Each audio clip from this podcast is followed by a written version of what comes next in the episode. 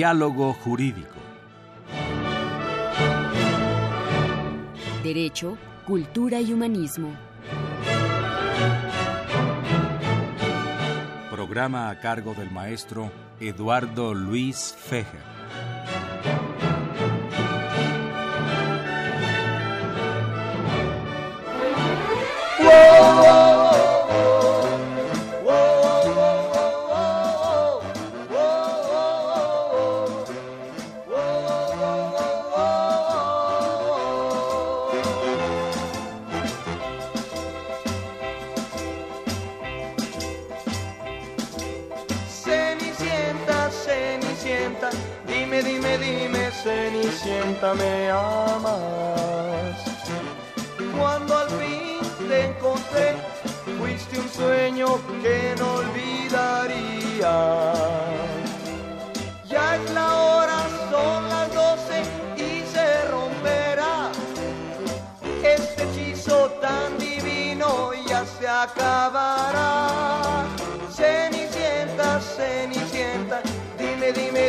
Cenicienta, me amas. Mientras tú me besabas, yo olvidaba que se hacía tarde. Cenicienta, Cenicienta, dime, dime, dime, Cenicienta, me amas. Buenas tardes. Los saluda Eduardo Luis Fejer en esta emisión de la Facultad de Derecho, Diálogo Jurídico, con nuestro lema Derecho, Cultura y Humanismo. Felicidad al padre Cronos, trajo una música muy bonita. Saludamos en cabina al niño de la radio, a Raúl Romero y Escutia, que por cierto acaba de tener un desagradable incidente del que vamos a hablar ahorita aquí en la cabina de radio. A propósito dos, dos juristas invitados muy distinguidos de la Facultad de Derecho, el querido doctor Tito Armando Granados eh, Carrión y la estimada maestra Aide Mata Mendoza. Precisamente estábamos hace un rato antes de entrar al programa de radio. Normalmente nuestro asistente de producción, Raúl Romero Escutia, llega temprano, llegó tarde porque lo asaltaron. Lo asaltaron en su colonia, le quitaron todas sus cosas. Así que, y curiosamente y coincidentalmente y trágicamente, pues tenemos que hablar de esos temas, en particular de la falta de seguridad en el área de nuestra Ciudad de México. Bienvenidos. Quisiera pedirle al doctor Tito Armando Granados que nos haga favor de inducir el tema. Como no, Eduardo, muchas gracias. eh, un saludo al auditorio que gentilmente eh, invierte su tiempo en escucharnos. Eh, así que muchas gracias a todos por, por tomarse el tiempo para escuchar eh, este programa. Yo te agradezco la invitación, por supuesto. Siempre será un honor compartir contigo estos micrófonos con el titular de este programa. Eh, en el eh, transcurso de, de los días fuimos teniendo muchas noticias al, respecto de la inseguridad, muchas cuestiones que se trataron. Yo de hecho tomé como base para este programa un reporte que hace el gobierno de la Ciudad de México. Es un reporte que está en las páginas de internet, a donde publican precisamente la incidencia delictiva y eh, pues se habla esencialmente de los eh, de los delitos eh, los clasifican de alto impacto otros delitos y faltas cívicas y los delitos de alto impacto pues han tenido una un ascenso en, eh, en su comisión y pues los ciudadanos pues lo sufrimos veamos eh, no no podemos eh, cerrar los ojos ante una realidad cotidiana ni más ni menos al asistente del programa pues hoy este joven profesionista pues lo asaltaron saliendo de su casa a trabajar y lo despojaron de sus bienes. Entonces bueno pues quisimos un poco tratar el tema porque es, es importante primero hablar de cuáles son estos delitos que esencialmente el delito más cometido aquí es el, robo a transeúnte que eh, de enero a junio son 12.542 los reportados. Evidentemente, y aquí hay que hacerlo eh, del conocimiento de los radioescuchas, Estas son las, las carpetas de investigación que se iniciaron con motivo de la, de la Comisión del Ilícito. Son cifras que están reportadas en bases de datos evidentemente habrá alguna cifra negra eh, dentro de todo esto. ¿A qué me refiero con la cifra negra? Porque dirán los dirán los eh, los radioescuchas este se me hace que se está refiriendo a algún afroamericano. No, la cifra negra son aquellas aquellos delitos que no se reportan. Y sí, efectivamente mucha muchas personas eh, del público que nos está escuchando o sus familiares o conocidos no han reportado algún delito porque les parece inútil ir a perder el tiempo, porque llevaban poco dinero, porque eh, pues eh, en su trabajo no les dan no les dan la oportunidad, permiso para ir a, a, denunciar el robo y luego las agencias del Ministerio Público es tardado el trámite, en fin, evidentemente hay una cifra, a esa cifra me refiero, de delitos no denunciados. Pero bueno, el robo a transeúnte que fueron 12.542, el robo de vehículo que fueron 8.896, el robo a negocio con violencia 6.276, el robo a bordo de microbús 1734, el robo a, repartidor 916, lesiones por arma de fuego 867, robo a casa habitación con violencia 832, robo a bordo de taxi 338, homicidio doloso 307, robo a cuentaviente 278, robo a transportista 242 y violación 158 eh, delitos cometidos. Entonces, pues eh, si nos percatamos, eh, por ejemplo, en el robo a transeúnte hay un promedio de 70 robos denunciados por día. 70 robos, los que se denuncian por día. Evidentemente, pues hay, hay, muchas personas que no lo hacen. En cuanto a robo de vehículos, este sí es más denunciado, evidentemente, porque si hacen mal uso del vehículo, el responsable soy yo, el que está, el que está acreditado como propietario ante las autoridades se hace responsable del mal uso del vehículo. Y si nos roban el vehículo y cometen algún otro delito, pues nos vamos a ver en un lío terrible ante las autoridades, todavía de que no lo robaron nos vamos a, nos vamos a ver en un lío terrible. Entonces, este se reporta más. El robo a negocio con violencia, eh, aquí hay algunas circunstancias en donde a veces sí se reporta, a veces no. Depende del monto de lo robado, en fin, porque circunstancialmente eh, hay que cerrar el negocio para que vengan las autoridades, en fin y muchos muchos de los eh, negociantes pues prefieren seguir con el negocio abierto y vendiendo para recuperar algo de lo que perdieron en vez de en vez de hacerlo. Yo quisiera eh, preguntarle a, la maestra Aide Mata Mendoza, ¿qué hay con la molestia y el acoso que sufren luego las damas en el metro y en todos esos lugares? Eh, hay mucha noticia de esto, ¿no? Hay mucho machismo, ¿no? Sí, sí, sí. En primero, pues muchísimas gracias por la invitación. Una invitación a lo mejor no merecida, pero muy agradecida. Eh, efectivamente, todas las mujeres sabemos que cuando nos subimos al transporte lo primero que hacemos es escoger un rincón donde nos podamos pegar a la pared, ponernos la bolsa enfrente para que no se nos acerquen tanto. Porque las que viajamos en el metro, en transporte público, sabemos que siempre va a haber empujones, que siempre va a tratar a alguien de meterte la mano. Entonces ya las mujeres empezamos a hacer como este, estos rituales, estos cuidados de cuando entramos al metro, nos pegamos a algún lugar, espalda hacia ya sea este la puerta, este una pared o algo, para que sea no sea tan fácil. Y otra cosa también muy importante que hacemos es siempre o lo que se debería de hacer las mujeres es siempre traer la bolsa pegada al cuerpo. Con la mano que tenemos libre obviamente nos vamos a sostener del tubo y con la otra mano nos vamos a pegar la bolsa para evitar que nos metan la mano, que intenten sacarnos la cartera.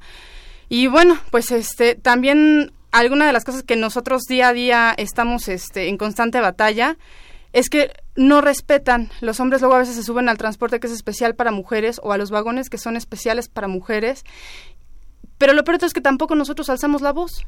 Tampoco nosotros le pedimos al chofer, oiga, hay un hombre aquí, para evitarnos la molestia o para evitarnos el confrontamiento. Pero si queremos que esto deje de suceder, pues también nosotras tenemos que exigir que retiren a la persona que no va en el vagón correspondiente.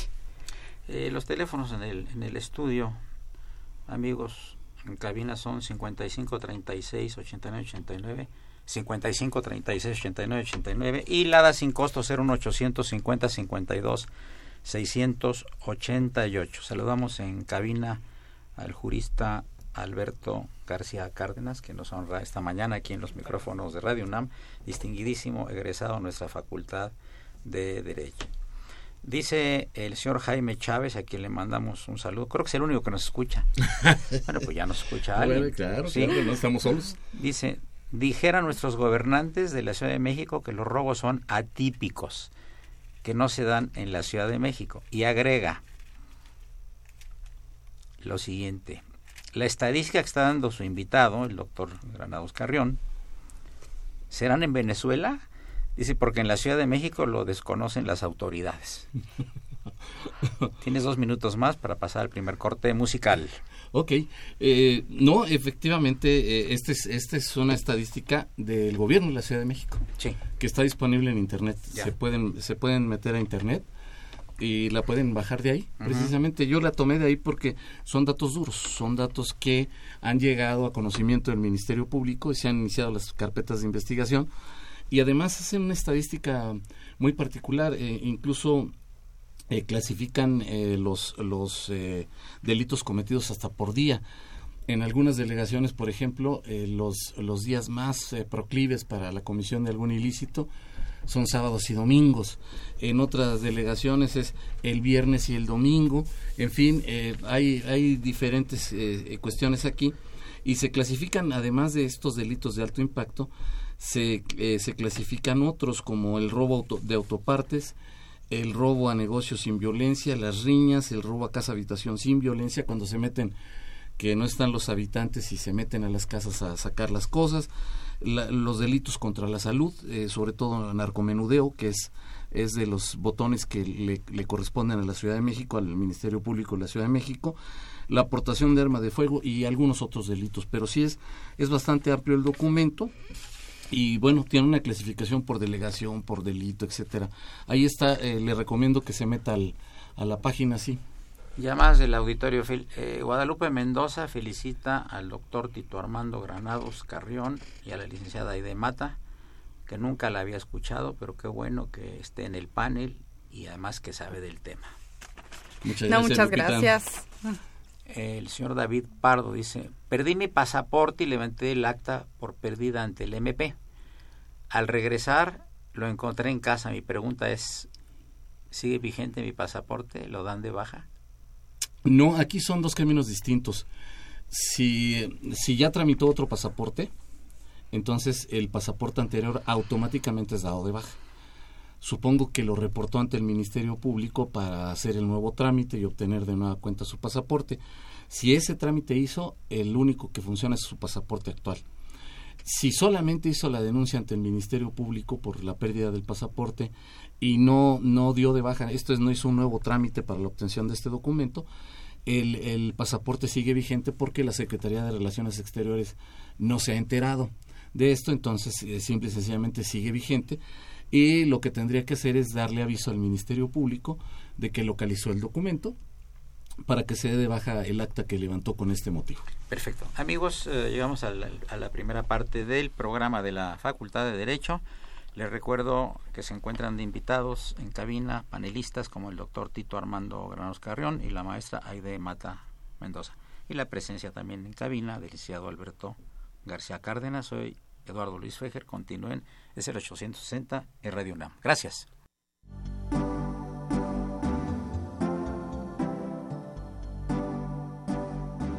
Está usted escuchando Diálogo Jurídico Derecho, Cultura y Humanismo.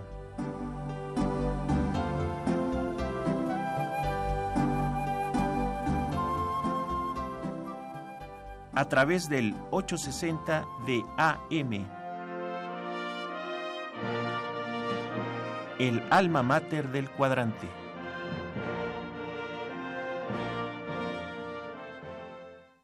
Hola amigos, les habla César Costa a través de Radio UNAM para saludarlos y presentarles una de mis canciones. Aquí está.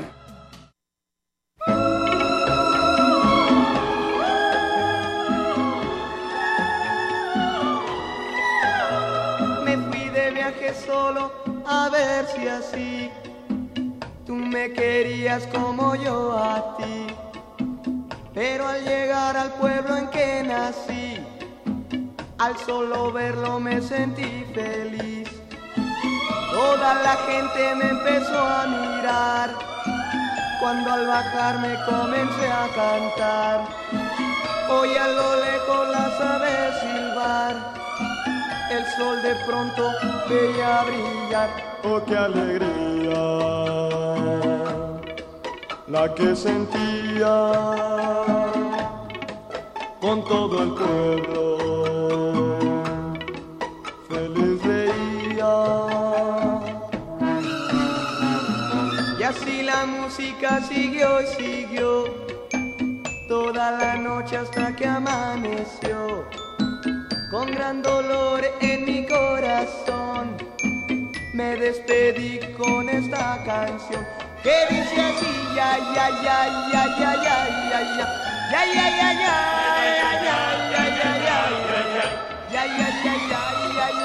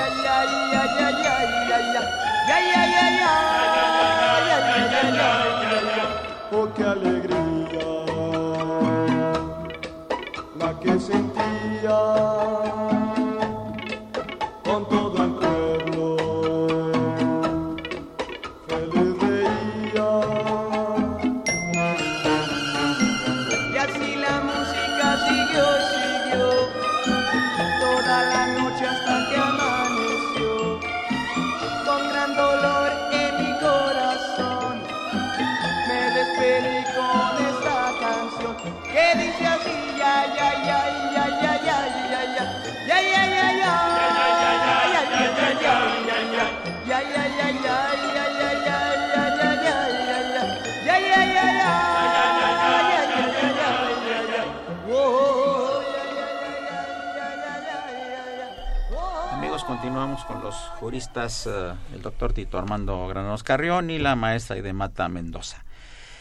Bien, eh, Tito Armando, eh, fíjate que hemos tenido aquí un desfile desde hace un año Sí, de jueces, magistrados, litigantes, que le ponen sus peros a este juicio, a los juicios orales, a los juicios orales.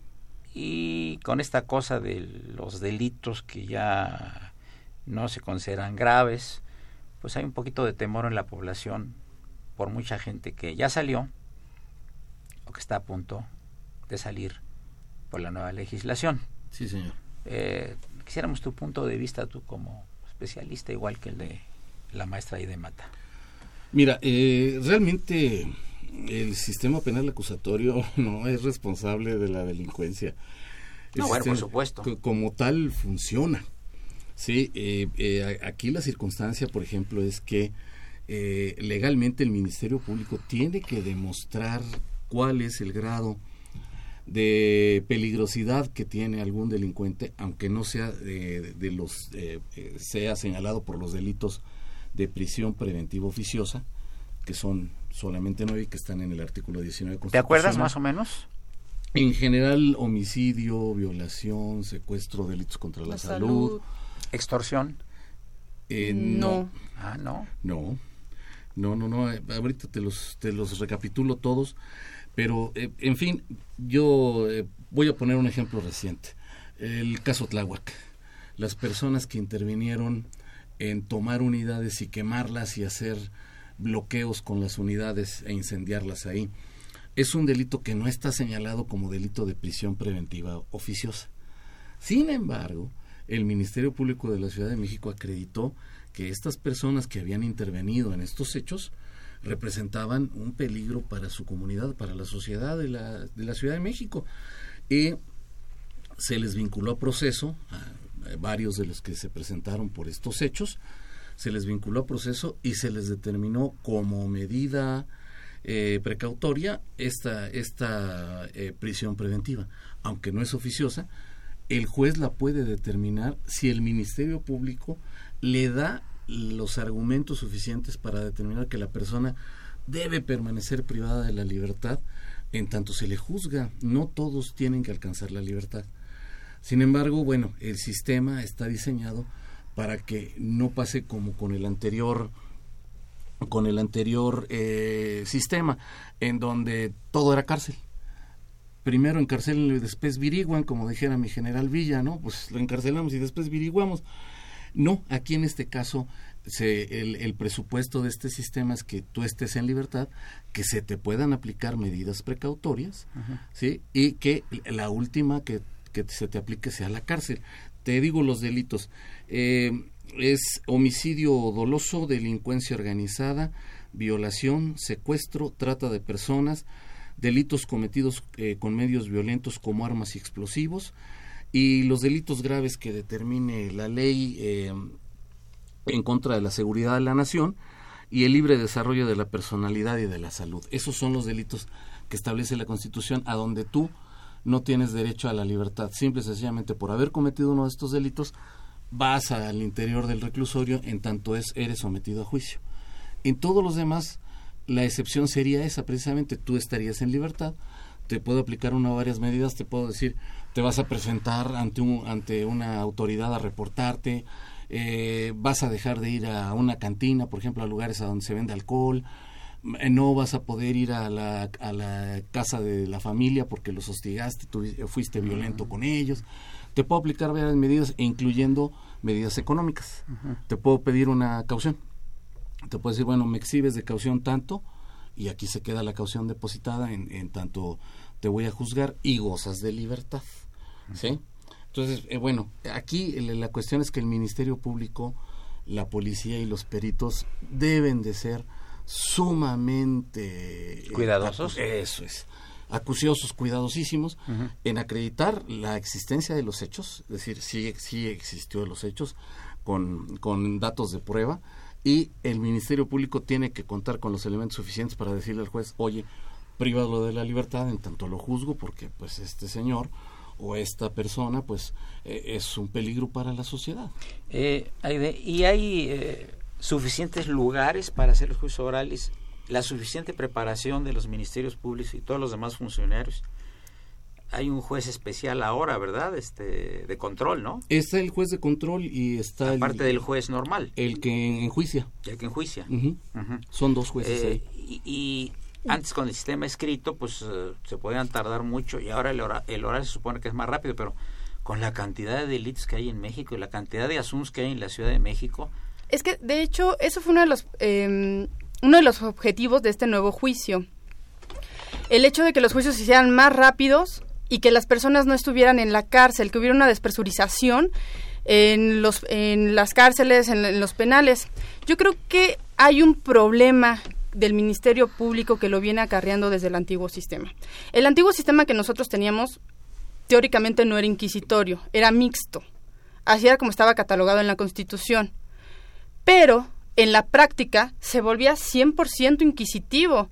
El Ministerio Público presentaba la denuncia con la fe de parte y prácticamente la fe de parte ya era era ya ley, ya te, te ya eh, procuraba o lo que hacía es que pasaras todo el proceso dentro de la cárcel, cuando era algún robo, cuando era alguna pelea. la, fe, no, la fe de parte es lo que hace el, el, policía al momento de llegar.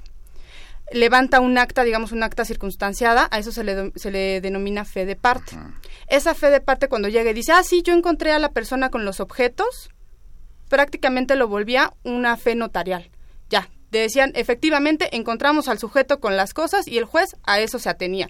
Ya no había poder humano que cambiara, que dijera, no, pero es que llegó y, no, lo revisaron y no tenía nada. No, la fe de parte dice que te encontraron con los objetos, así fue. Ya no podías tú, este, digamos, contradecir esa situación, alegar, nada. alegar nada en ese sistema. Eso era lo que propiciaba los malos manejos, que el Ministerio Público pudiera no ir preparado a una audiencia y, sin embargo, eh, la sentencia resultaba condenatoria. Ahora ya no. Ahora todos, eh, todos esos, este, todas esas eh, indicios o esas eh, pruebas que se van recabando durante la investigación se convierten simplemente en indicios y no en prueba plena. Es por eso que el Ministerio Público necesita ir bien preparado a las audiencias con todos los datos, con todas las pruebas, para que el juez siquiera pueda, o el juez de control siquiera pueda mandar este asunto al juez oral, o sea, lo pueda pasar a proceso. Por eso muchos juicios se han caído ante el juez de control. Ni siquiera pasan, dicen es que no hay elementos. Yo no voy a poder procesar a una persona si tú no me traes lo mínimo indispensable para poder procesar a la persona. La fe de parte, ok, aquí dice que el policía lo encontró con los objetos, pero también hay testigos que ofrece la parte de que dice que esto no es cierto. Entonces, si tengo tres testigos, si tengo un policía que me dice que lo encontró con los objetos, pero tengo testigos que me dicen lo contrario, dame otro indicio que eh, le dicen al Ministerio Público, dame otro indicio que pueda este, reforzar lo que me dice el policía. Aide, yo, sí, yo estoy de acuerdo en lo que, en lo que me estás diciendo, pero la pregunta, ¿no estarán saturados los lugares físicamente de juicios orales y abrumados los jueces, los regulares y los de control, con tantas cosas que hay? No, a la fecha no, a la fecha no. ¿Se, se, se, se hacen rápido? Sí, y, y mira, eh, por ejemplo, eh, vuelvo al caso Tláhuac, que está muy reciente. Uno, uno de los que eh, tuvo participación en este asunto y que fue señalado por los mismos delitos, solicitó un acuerdo, por- un acuerdo eh, reparatorio. Es una forma Claro. de no ir a juicio. Claro. Dice, yo pago lo que hice, los daños que Queme causé, la moto, lo que eh, sea. lo que sea, pago. Y no, no me lleves a juicio. Hacemos el acuerdo reparatorio, la víctima ofendido resulta eh, pues eh, rápidamente resarcido en los daños que se le causaron y pues no eh, la persona que llega a este tipo de acuerdo no ingresa al reclusorio ni es procesado ya ante el, el Claro. tribunal de enjuiciamiento. Aquí son dos partes esenciales. Una, el juez de control, que es el que se encarga de preparar todo el proceso las pruebas, escuchar a las partes, decirles, bueno, aquí pueden hacer esto, pueden hacer aquello, en fin, antes de llegar a juicio. Y luego el tribunal de enjuiciamiento. Yo te puedo decir que de 10 asuntos que se presentan ante los jueces de control en la Ciudad de México, nueve son eh, llevados exclusivamente ante la presencia del juez de control y tienen alguna salida alterna y uno de cada diez es llevado al tribunal de enjuiciamiento. Entonces, no es tanta la saturación como estaban en los juzgados anteriores, el sistema anterior, en donde, bueno, eh, eh, era mucho papeleo, en fin, eh, muchas cuestiones ahí, ¿no? Bien. Eh, el, licenciado Enrique González nos dice, la impunidad de los delitos es problema de las autoridades, del gobierno y la poca cultura de la ciudadanía para defenderse. Vamos a pasar a la, a la mitad del programa. Les recuerdo que se encuentran los juristas Tito Armando Granos Carrión y la maestra Aide Mata Mendoza. Soy Eduardo Luis Fejer. Continúen, es el 860. Esto es Radio UNAM.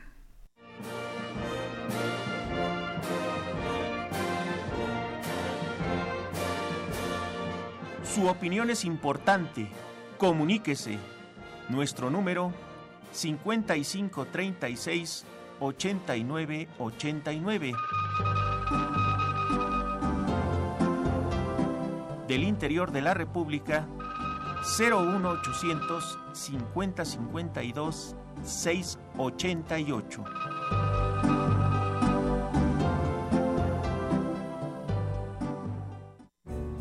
La primera vez. ¿Qué tal amigos? Soy Rafael Acosta, baterista fundador de Los Locos del Ritmo y quiero invitarlos a que sigan escuchando Radio UNAM. el amor. Tus ojos, lindos son tus ojos. La primera vez que los vi, supe por fin que era el amor. tus ojos. Quiero ver tus ojos. Verlos solo una vez más. Y si quieres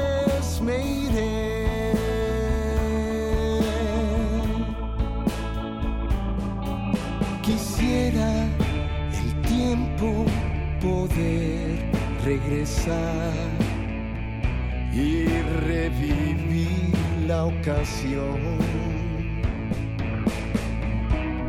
Cuando te vi frente de mí, yo me enamoré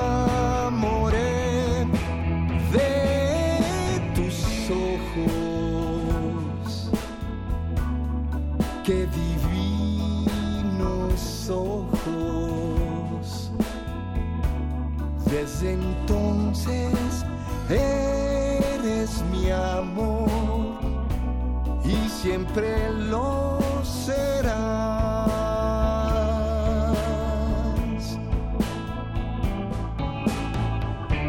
Mi corazón en la oscuridad lo sentía. Hola, tenemos en cabina al licenciado Alberto García Cárdenas. Alberto fue alumno mío hace muchos años, fue también mi asistente en la Facultad de Derecho, un muchacho muy brillante y muy distinguido que además años después se ha convertido, pues sus 32 años, en un abogado muy prominente. ¿A qué debes el éxito? Porque ahorita vienen los alumnos de, de las preparatorias, van a entrar a la facultad de hoy en ocho, los recibimos de, de las preparatorias, les decimos el prestigio y la obligación mutua que tienen al estar en las aulas de la ciudad universitaria, en particular de, de, la Facultad de Derecho. Eh, tanto la maestra Aide Mata como el maestro Tito Arando Granados, pues siempre les dan la bienvenida a los alumnos, platican con ellos, los primer, el primer día de clase generalmente es para que se conozcan, sobre todo de, vienen de prepas, que sepan qué es la facultad, que la sí, disciplina claro. es diferente, claro. que la responsabilidad es diferente, porque en prepa pues las cosas son un poquito más elásticas, ¿no? ¿Verdad? ¿Cuál es el, el, el qué puedes platicarle brevemente a nuestro auditorio joven de tu éxito? Eh, yo cuando entré a la, a, la, a, la, a la, UNAM recuerdo un tremendo consejo que me dio una, mi maestra de Derecho Romano, eh, hoy ya difunta, este, la maestra Sara Bielostowski, nos comentó que la UNAM nos ofrecía muchas cosas, además de la, las actividades académicas, que había cine, que había eh, lugares lúdicos, que estaba otros lugares deportivos, eh, pero nos pidió que nos enfocáramos en, lo que a nosotros nos interesaba, que en teoría debía ser, desde luego, eh, el estudio de las materias que estábamos cursando en la Facultad de Derecho. Y eso creo que fue un, un elemento importante que tiene que ver con la responsabilidad que tienes para contigo mismo. En la Facultad de Derecho no hay eh, prefectos, no hay nadie que esté revisando tu asistencia, no hay eh, acceso ni boletas para tus padres. Eh, sencillamente quien decide sobre su futuro, eh, pues eres tú. Y creo yo que tengan la, ilusión y la idea, porque creo que es una verdad, eh, que si estudian y tienen una buena capacidad de disciplina y, este, y esfuerzo en lo, en, lo que hacen, aunque no, aunque no tengan ningún otro impulso o probablemente algún apoyo de, este, de cualquier tipo, creo que podrán salir adelante por ustedes mismos, este, los, alumnos, eh, con su propio esfuerzo y, su, y, lo que aprenden en la facultad. Y no es que yo sea un ejemplo de eso, eh, porque seguramente yo tuve, bueno, sin duda alguna yo tuve apoyo de muchas personas, pero conozco historias de profesores de la facultad, de profesores y otros grandes abogados que se hicieron solos y, es gracias a esta a, esto que la, que la universidad y la facultad de derecho te, te pues te, te, da gratuitamente de alguna manera, ¿no? Y te lo da con mucho gusto por cada uno de tus profesores que, que pues son grandes personas, ¿no? Aquí como mi querido maestro de, de, Historia del Derecho. Pues ya me hiciste propaganda, que es a lo que te traje, ¿no? pues muy bienvenido a la cabina de Radio UNAM, te felicitamos por tus éxitos y te deseamos lo mejor. Tito Armando. Sí, señor. Adelante. Bueno, eh, aterrizando un poco el tema de la inseguridad, eh, y tiene razón nuestro radio escucha que que pues eh, dijo bueno pues eh, es una cuestión de las autoridades en fin y sí efectivamente tiene toda la razón en señalarlo y bueno eh, ante esta situación que vivimos por la por la circunstancia que nos hace vivir aquí en la propia Ciudad de México pues nosotros como ciudadanos tenemos que tomar algunas algunas previsiones para en la medida de lo que a nosotros nos toca, lo que cae en nuestra persona, en nuestra esfera, pues tratar de evitar que nos asalten. Mira, las, las, eh, las tecnologías nos han vuelto sumamente susceptibles al delito. Desde los delitos cibernéticos, en donde nos eh, clonan la tarjeta cuando hacemos una operación de compra en Internet, a donde eh, toman nuestros datos, nombre y demás, y con eso hacen de las suyas, en fin, hasta eh, la persona que va caminando en la, en la calle y con su celular en la mano. Y va absorta en el celular revisando sus redes y sus cosas y demás el que lleva los audífonos escuchando eh, algún, eh, alguna música en fin y eso abstrae a las personas del mundo real incluso lo sabemos eh, en su momento manejar haciendo textos en el teléfono es mucho más peligroso y ha causado más muertes que las personas que manejan alcoholizadas está demostrado, eh, las, las estadísticas lo han demostrado. Entonces, de pronto las personas hacen dependientes de la tecnología y la propia tecnología luego las priva del contexto. ¿Qué tenemos que hacer? Pues andar avispados en la calle. No podemos olvidarnos, aunque estemos a bordo de nuestro propio vehículo, que eh, podemos ser eh, objeto de algún delincuente que nos tome distraídos siempre hay que estar pendientes y este, esta atención que ponemos en la calle depende de todos nuestros sentidos. Entonces, pues hay que guardar el telefonito, así de sencillo. Eh, y, quisiera yo dar algunos consejos que me ayude a IDE a dar algunos consejos. Eh, por ejemplo, en el transporte público, ¿para qué saco mi teléfono? un teléfono que los, los señores que se dedican al delito saben que el teléfono cuesta 12 mil pesos y que lo van a revender allá en el eje central sí, eh, ahí en, la plaza de tal o cual, ahí van a vender el teléfono, que por cierto acaban de hacer un operativo y recuperaron como nueve mil teléfonos, siete mil teléfonos, si no mal recuerdo, robados en esa plaza. De, saco mi teléfono en el transporte público, el raterillo que va por ahí lo ve y ya sabe que traigo un buen teléfono. Si no me lo logra quitar en, a bordo del, del vehículo, sí se va a bajar conmigo y me va a poder seguir para exigirme que entregue yo el teléfono porque ya lo mostré no le puedo decir que no lo traigo. En cambio, si yo dejo mi teléfono guardadito, ya, voy atento a lo que va pasando en el, en el transporte y demás, y no, no hago más, más que eso. Otro consejo, me van a decir, pues este es abogado, este vino, vino a defender a los rateros. No, eh, hay que defendernos nosotros mismos. No hay que cargar más dinero que el que vamos a usar y, y llevar un poquito más. Y no hay que traerlo todo concentrado en un solo lugar. Lo repartimos lo repartimos en tres bolsitas. Cuando nos piden algo, sácate de lo de las bolsas. Aquí está, me entregamos lo que tengamos que entregar. Pero siempre nos quedamos con algo para poder movernos una vez que ya fuimos víctimas de la delincuencia y no quedarnos ahí temblorosos y sin, sin un medio económico para desplazarnos. ¿sí? Eh, otra, otra de estas circunstancias es no cargar documentos eh, o identificaciones que no vamos a usar los que tienen más de una tarjeta de crédito la andan cargando en sus carteras. Cuando abren la cartera, el delincuente que anda por ahí de que trae cuatro o cinco tarjetas de crédito, una, una que tenga el límite de crédito bajito para que si se la llevan no puedan hacer más movimientos que, digamos, yo puedo establecer que mi tarjeta de crédito tenga un límite de 1.500 pesos diarios. Punto si se la llevan no van a poder hacer otra cosa más que quizá, quizá, si, si lo logran hacer, llevarse 1.500 pesos. Y otro punto también muy importante, normalmente tanto hombres o mujeres llevamos las identificaciones, las tarjetas junto con el dinero. Hay que separarlo. ¿Por qué? Porque si se llevan la cartera con el dinero, ya no se llevan tus datos, ya no saben dónde viven, ya no se llevan tus credenciales, ya no tienes que volver a hacer el trámite de tu licencia, de tu de alguna identificación. Entonces, separarlas llevar por un lado todas las identificaciones, tal vez eh, otra tarjeta de crédito y en la cartera, tanto hombres o mujeres, llevar el dinero de ese día y una, una tarjeta de crédito porque sé que es más fácil sacar este el monedero o sacar la cartera con, y de ahí pagar. Entonces también esa sería otra. Y las mujeres, este, las alhajas, este, las pulseras. Muchas mujeres a veces van en transporte o, o, van este, en la calle y llevan algunos, este, llevan algunas pulseras vistosas o los aretes.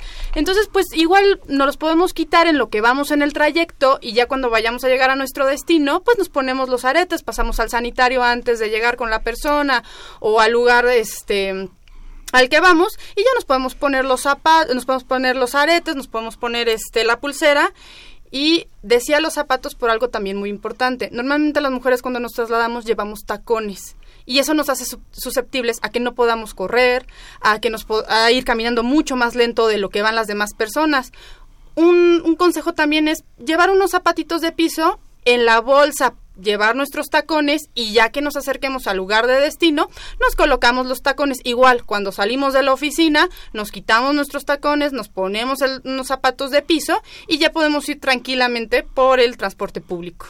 Quisiera leer unos, unas llamadas del auditorio. Eh, Hugo Enrique, que llamó a dice, ¿cuáles son las desventajas del sistema penal de los juicios orales? Bien. Eh, motivo de otro programa. no, pero completito. Eh, yo por lo pronto les digo, eh, se, se, se, requirió obligatoriamente de haber eh, capacitado mucho, mucho, mucho a todos los que intervienen en el sistema. Y no me refiero a más autoridades, porque hemos visto eh, vergonzosamente que litigantes que no conocen el sistema han sido de plano sustituidos por los jueces de control eh, eh, echados de la audiencia vergonzosamente decir sabes que te voy a cambiar a ti que te está defendiendo te lo voy a cambiar porque este señor te va a mandar a la cárcel entonces yo creo que la falta de capacitación aquí yo creo que nos nos, nos pasó lo que al perro de Tiacleta.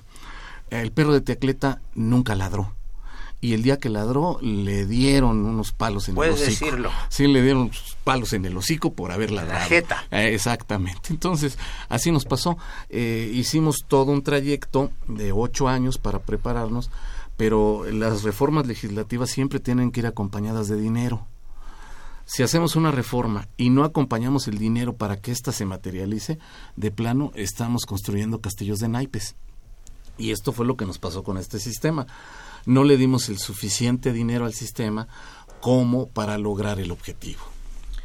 Eh, llamó un taxista, le mando saludos, dice que en alguna ocasión me tuvo de pasajero y que él teme denunciar un delito porque sospecha de las autoridades que están coludidas con los delincuentes. Gracias por su llamada. Señor Miranda, Pescaposalo, mientras sigamos siendo gobernados por el actual gobierno, seguirá habiendo corrupción. Las estadísticas que nos dan no sirven para nada. Llegamos nosotros a la penúltima parte del programa y saludamos en cabina al licenciado Luis Crisanto Aguirre. Eh, soy Eduardo Luis Fejer, continúen, es el 860, el alma mater del cuadrante.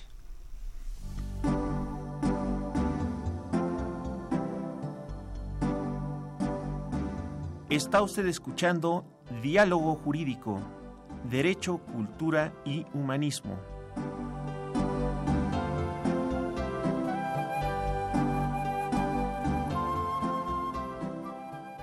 A través del 860 de AM. El alma mater del cuadrante.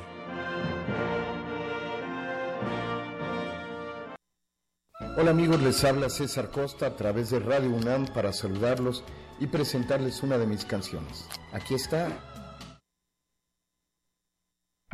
Cuando veo una nena yo me siento mal me brillan los ojos y empezó a sudar. Y cuando me acerco el labio sonreír, comienzo a ver que no puedo ser más que un tigre. Uh, más que un tigre.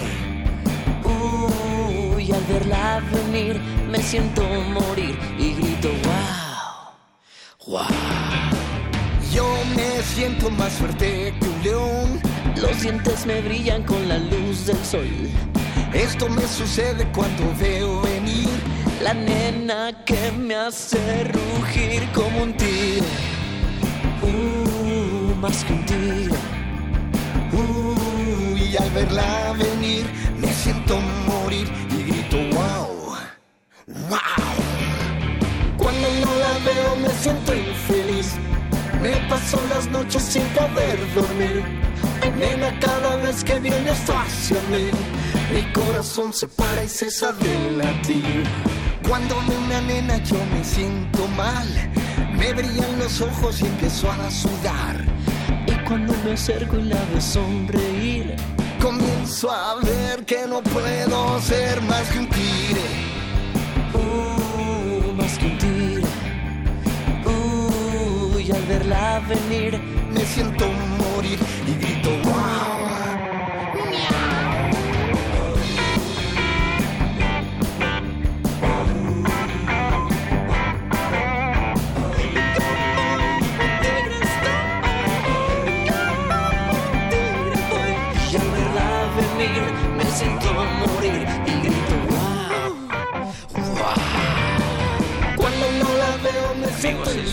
González felicita al maestro Tito Armando por los consejos que da. Dice que los toma en cuenta como si fuera su papá. Ahora bien, que el maestro le haga una pregunta directa al presidente de las autoridades. ¿Qué están haciendo para combatir la delincuencia?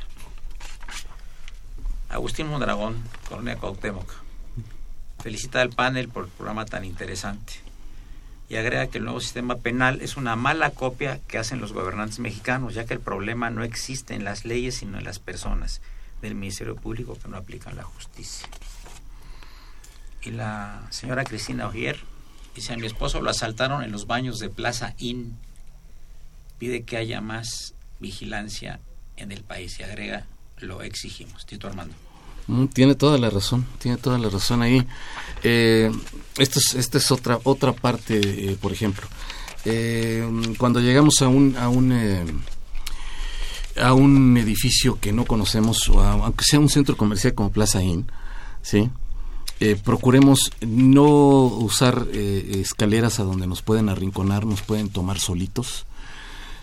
Procuremos cuando eh, nos dirigimos a un lugar cerrado en donde se presta para, para que nos puedan abordar y asaltarnos, siempre acompañarnos de alguien, en la medida de lo posible, claro está, porque son, son sugerencias eh, que en la medida de lo posible, luego no, estas sugerencias no las podemos cumplir cabalmente, pero lo sabemos, la inseguridad, eh, lo comentábamos hace un rato fuera del aire, está presente en todos lados, en la calle, en Y a los todas edificios. horas y en todas las colonias. Sí, no. Es terrible esto. Sí, sí, sí, sí, desde las eh, colonias más encumbradas hasta las eh, más eh, Modestas. modestas, en todas hay. Entonces, sí, eh, pues debemos tener este, este cuidado y sobre todo debemos reportar.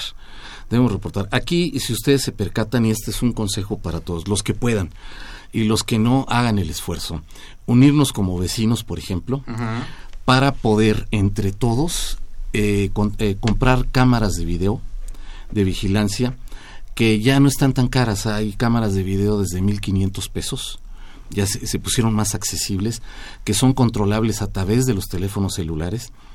Y sé que gastar 1.500 pesos para cualquiera de nuestros radioescuchas es oneroso.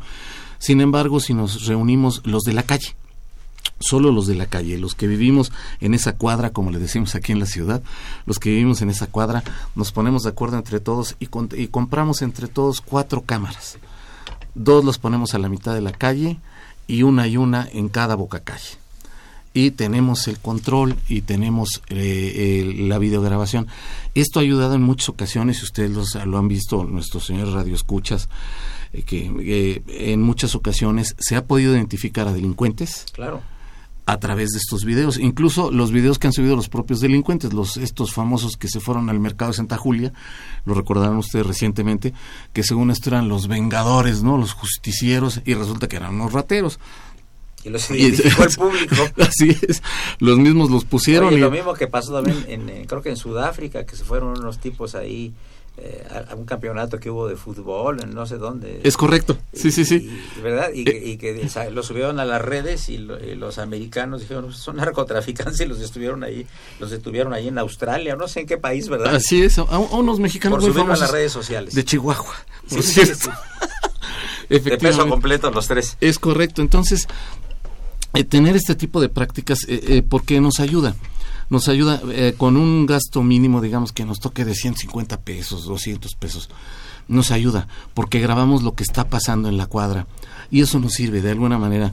Eh, eh, la gente no se siente tan confiada de poder delinquir a donde se está videograbando a donde está la gente eh, ahí pendiente de sus propios vecinos y demás. La otra es, hagamos del conocimiento de las autoridades los delitos. Estoy, vamos, lamento mucho lo que nos dice un radio escucha, que bueno, pues no denuncia porque tiene miedo de las autoridades. No, yo creo que lo que debemos hacer es eh, denunciar ante las autoridades y exigir a las autoridades que cumplan. Lo tenemos que hacer como ciudadanos y como sociedad integrada lo tenemos que hacer. denunciar y exigir, esa es parte de. Eh, más llamadas. Maestro Tito Armando, imagínate que tu popularidad no tuvo límites. Muchas gracias. Dice, si a usted lo asaltan, ¿qué hace? ¿Denuncia? ¿Exige justicia a las autoridades mexicanas? ¿Lo deja impune o qué haría? Denuncio denuncio y le doy seguimiento. Y le doy seguimiento y exijo, porque esa es parte de, de, nuestra, de nuestra actividad como ciudadanos. No tan solo presentar la denuncia y dejarla dormir el sueño de los justos, sino darle toda la lata que se pueda al Ministerio Público para exigirle que investigue y que haga. Ana Cuevas dice, el problema está porque no educamos a los niños, que les enseñamos, debemos enseñarles valores. Hay que ocupar a los niños en algo para que no estén de ociosos. Bueno, pues llegamos ya a la prácticamente a la última parte del programa, Padre Cronos, así es. Sí, y eh, agradecemos muchísimo la presencia de el doctor Tito Armando Granados Carrión, distinguido jurista, la maestra de Mata Mendoza, también eh, distinguida jurista de la Facultad de Derecho. Ya saludamos en cabina la presencia de los licenciados Luis Crisanto Aguirre y, Luis y Alberto García Cárdenas. Fue una operación de Socorrito Monza, a quien saludamos con el afecto de siempre. La imagen siempre grata de Francisco Trejo, el padre Cronos, asistente de producción Raúl Romero Escutia, el niño héroe de la radio. Eduardo Luis Fejer, la mejor de las tardes. Muchas gracias y continúen en el 860. Esto es Radio Universidad Nacional Autónoma de México.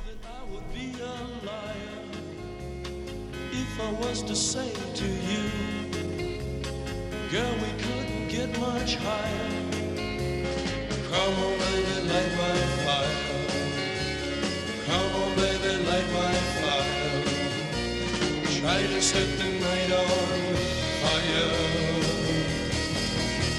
The time to hesitate is through. No time to wallow in the mire. Try now, we can only lose. And our love become a funeral pyre. Come on, baby, light my fire. Come on, baby, light my fire. Try to set the night on fire.